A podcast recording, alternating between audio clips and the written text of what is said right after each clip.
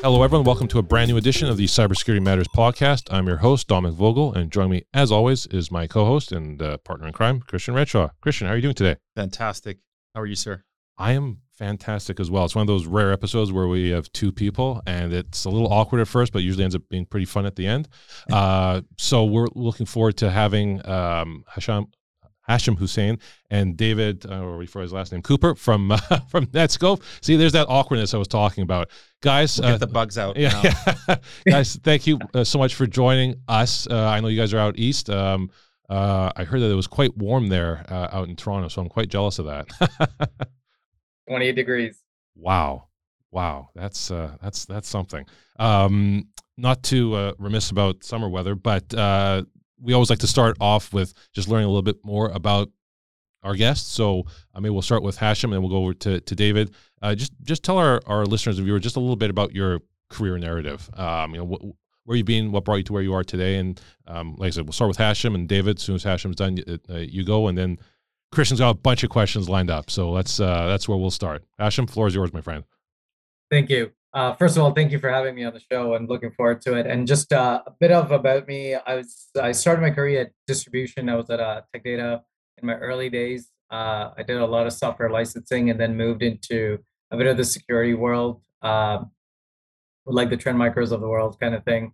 Uh, did that for a bit and then went into uh, a reseller world. I did that for the distribution for four, reseller for almost six, seven years uh, and then onto the vendor world where I was a bit more focused on cloud security. So uh, it's been a good journey. You know, I've done virtualization, endpoints, all of that. So I'm really excited, uh, and I'm really happy in this space today. That's where the market's going. So lucky to be here. Over to you, David. Thanks very much, Hashim and, and Dom and Christian. Thank you for having me. Um, yeah, so I've, I've had a 25 year career actually, and all of pretty much all of it customer facing. So uh, out of school, I, I went into building and supporting networks and unified communications at a reseller. Uh, and after that, I went over to Citrix for a while, uh, where I started learning about how folks deliver, you know, desktops and applications, um, while still doing network and elevating my game up into sort of web applications and SaaS and proxies and stuff.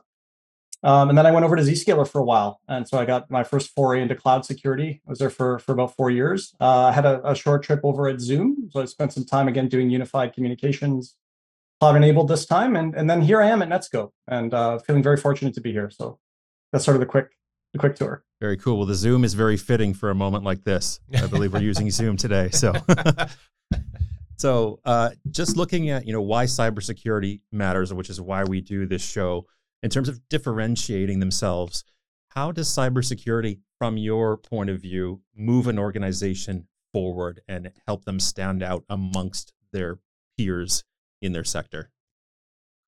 Yeah, that's great. And I think, you know, what we do, what we do at Netskope, um, you know, really does map to kind of the forces of change, right, that are going on. So you think about digital transformation, which is sort of a, a banner term, but I mean, data is proliferating, right? Data is in, appearing in more and more places online, uh, moving increasingly out of the data center where it was, you know, comparatively easy to secure, right? So that's one. Two is is users you know, again, predominantly uh, pre-pandemic, right? You could argue most organizations were 15 or 20% mobile. And then, you know, when the pandemic hit, folks were 90, 95, 100% mobile, right? Um, and those architectures that were built to support in-house users primarily exploded, uh, and folks found themselves, you know, doing split tunneling and sending stuff out to the internet unsecured. And so you have a combination of, um, you know, data's moving out of the data center, users are no longer in the data center, and so, you know, how do you go about providing visibility and control in that paradigm, right? And that's that's exactly what we do, um, and we do it better than anyone, right? In terms of providing really deep visibility and context, understanding where data is flowing, how people are using applications, uh, and that, that that the relevance is absolutely massive um, for those reasons. You know, I want to I want to hear from both of you, but I think uh, you know we we want to move the conversation forward because we have so much ground to get to today. Um, how do you do that? How do you protect data wherever it may be um, without hindering the user experience because security isn't the only thing, right? You obviously need to take some level of risk and you obviously need to keep operations going and stay competitive. How do you how do you balance both of those things and, and optimize both of those areas? that's a great question, and we get that a lot across like business leaders because they're always concerned in the old world is if you put some data protection, are we going to get a lot of false positives on the back end, right? Um, and what we see today with the new technology and talking about transformations is technology has also changed. So what it's enabling business leaders and customers to do that now is protect their data, regardless of their users on-prem or uh, working from Starbucks or working from home, is with technology on the back end being a single pass architecture, leveraging the cloud, it's able to do that really fast inline scanning in real time, reducing all that noise on the back end because now we have an engine that can move really fast. And that's how we kind of balance that art uh, of protecting that data in real time and still improving the user experience. And then we do features like coaching and uh, all these other ways of kind of interacting with the user so that makes it very easy for them to understand, hey, I'm going in the wrong place and putting the data in the wrong place. Maybe I shouldn't click it. Uh, so a lot of that, that change in technology has kind of helped that uh, data protection conversation move a bit. That architecture is a piece, right? I think that being a SaaS platform, you know, you and we've been at this for 10 years, right? So it's not like, you know, we just built a, a 1.0 product and it's full of bugs. Being a SaaS platform and having the, the number of subscribers that we do, I mean, you're, you're learning a, a lot as you go, right? So when something when we roll out a new feature or some new SaaS application comes out and something is broken, when we fix it once, it's fixed for everyone. Right. So there's a lot of leverage that you get just by having a SaaS model, right? That helps keep performance really, really high and user experience excellent. And I think you guys address this at Netskope, but when we're looking at business leaders with security departments that maybe have limited budgets uh, and limited personnel, um, what would you say to them to be able to kind of leverage that smaller pool of, of talent uh, and finances to maximize the risk reduction?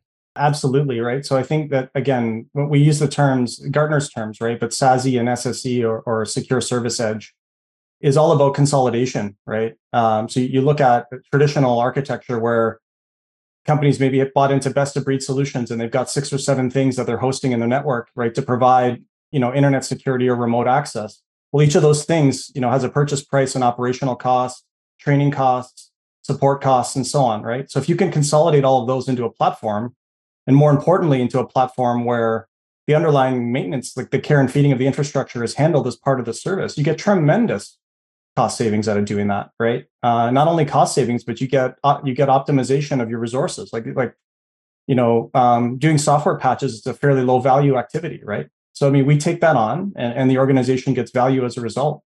So they get better security for less money.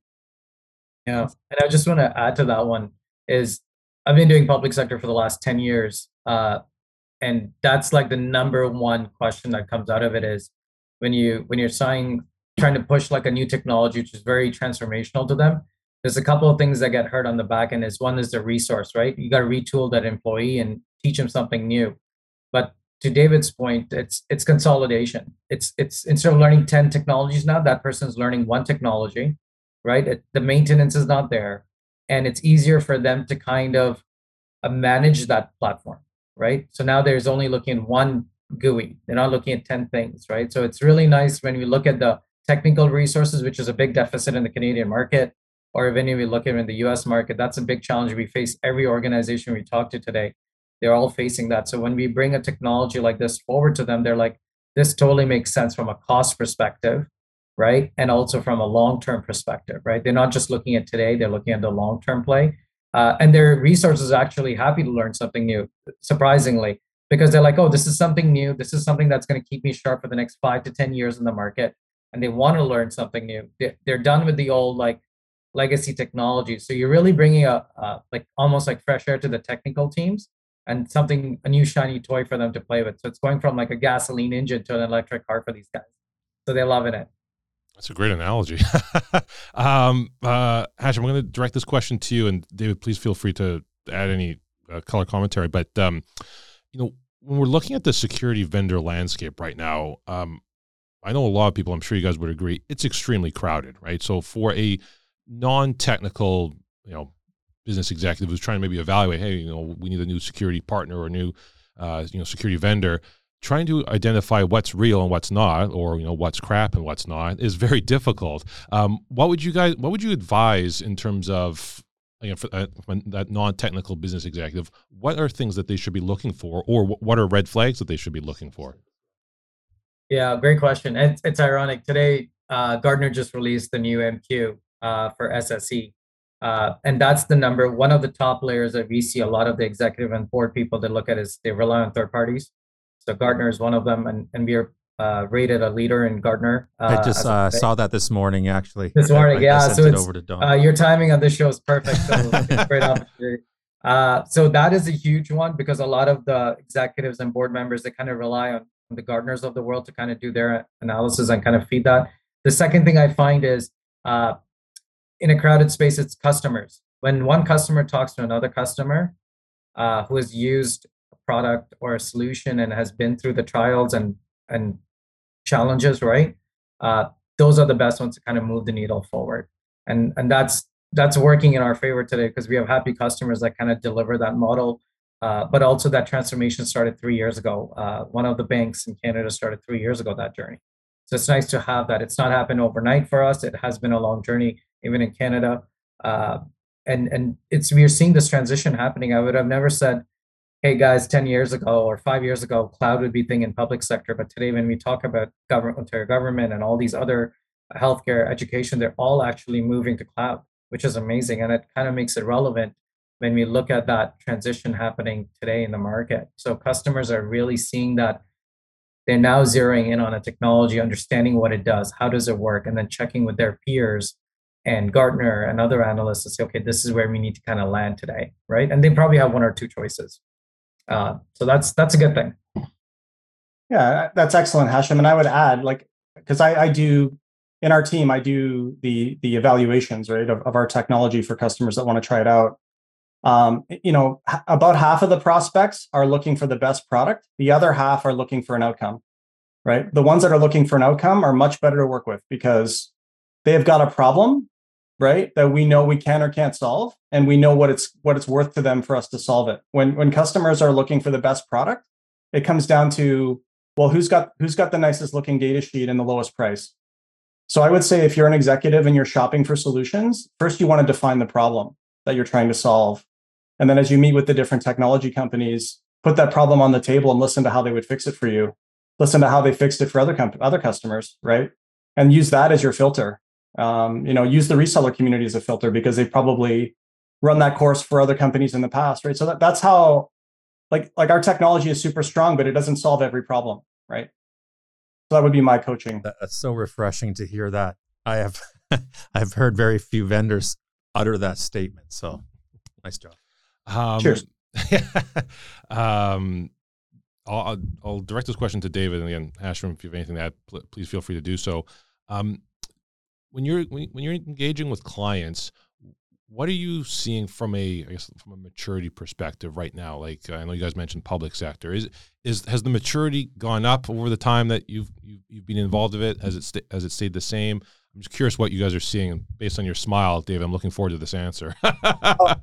Oh, well I, have had yeah it's been an interesting couple of weeks right? And and I was reflect because I knew the podcast was coming so I was reflecting on this this morning just remembering, you know, when I first got started at Zscaler, for example, where folks were at that time with respect to cloud. And I think you had folks saying, we're kind of dabbling in it. We're not really there. And, and uh, you know, Microsoft 365 wasn't quite ubiquitous yet.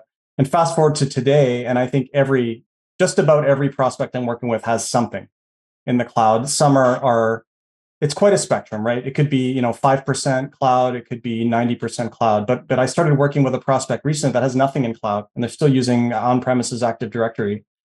So I would say generally speaking, um, you know, most companies are in SaaS today. Uh, probably more than half of their traffic is in SaaS and are starting to dabble in infrastructure cloud, would be the generalization. Everybody's got a SAML provider. People are doing MFA, which is fantastic. Um, so if I were to generalize, I would say that's kind of where the world is in this part of the world, anyway. Yeah, and I I and I agree with you, David. I think a couple of things we see is uh, COVID accelerated the adoption of cloud. It really did, uh, especially in the markets that we've been sitting in, where we would have never thought that customers would move. They moved. Uh, so Microsoft and AWS and GCP, these guys are really coming out strong in the market. They're bringing a lot of value to our customers. Uh, and the other transformation of seeing actually it's people it's generation change. There's a lot of young generations coming. Uh, back in the days, there's only Windows. Now you have Mac. You have not just Microsoft, you have Google as an enterprise application. Like we use Gmail, right? So that adoption is changing because now you have younger generations coming in who are looking at speed and agility and they want something in the cloud. They don't want to go backwards, right? So that's driving that market a bit. Hopefully that kind of puts it together.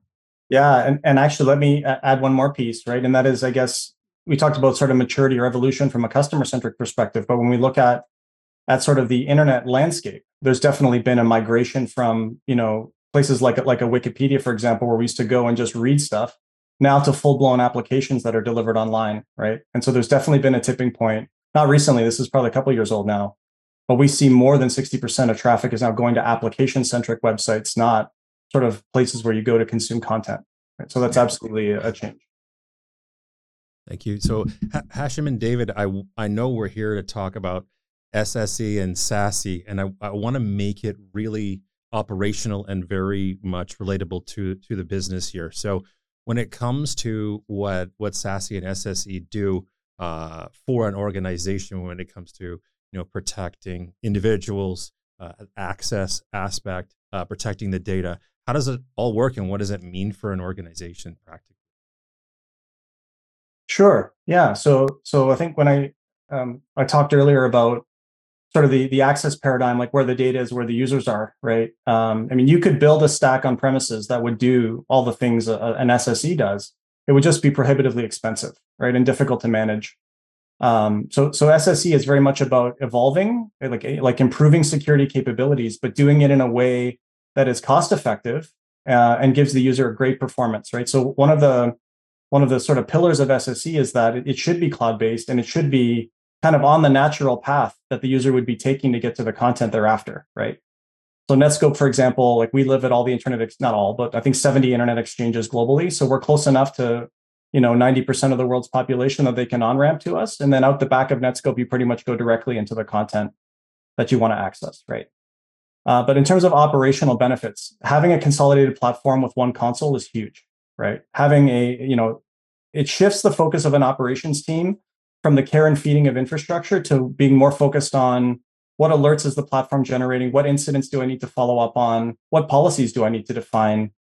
Because i mean once you build once you've rolled out the client infrastructure and you've got all that all the plumbing done right after that it's largely again just just worrying about day-to-day alerting policies that sort of thing right? So there's tremendous workload efficiencies in using a cloud native platform uh, a cloud native sse platform that's fantastic um, guys, we're, we're, we're, we're at time. This has been an absolutely fantastic conversation.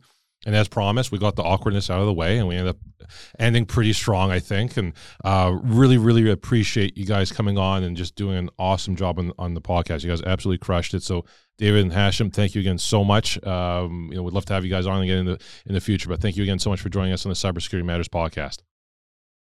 Pleasure, guys. Uh, Chris and I will be ra- uh, right back to wrap up today's episode. That was a fantastic conversation with David and Hashim. What were one of your key takeaways, or I guess there were two key takeaways. Two key takeaways for me, yeah, that I was mentioning. So, number one, data is being accessed everywhere on people's cell phones, um, tablets, everything, not just on their work computer. Mm. And so, they need to be able to access this data without um, hinder- security hindrance. So, how can you actually make that uh, access mm-hmm. to data secure uh, in in a timely fashion? That, that's what really stood out to me. What about you? Uh, well, for, for, me, I think it was just a just a great conversation. You know, I think you know, again, taking something like the SSE and SASE space and trying to again make this relatable and understanding to uh, again, our non non technical and mm. uh, um, non security oriented um, audience. I think they, again they they did a really good job of, of, of marrying the two. So we're very grateful uh, um, from Netskope, uh, allowing them to have uh, David and Hashim uh, join us on the podcast today. And uh, as always, we want to extend a special thank you to our loyal listeners and get uh, loyal listeners and viewers who join us each and every week, as well as our loyal guests. um, if you did happen to miss a previous episode, do check out old episodes on the Cybersecurity Matters YouTube page, and or check out old episodes on your preferred podcasting platform. Till next time, be well, be safe, and we'll see you again sometime in the future on the Cybersecurity Matters podcast.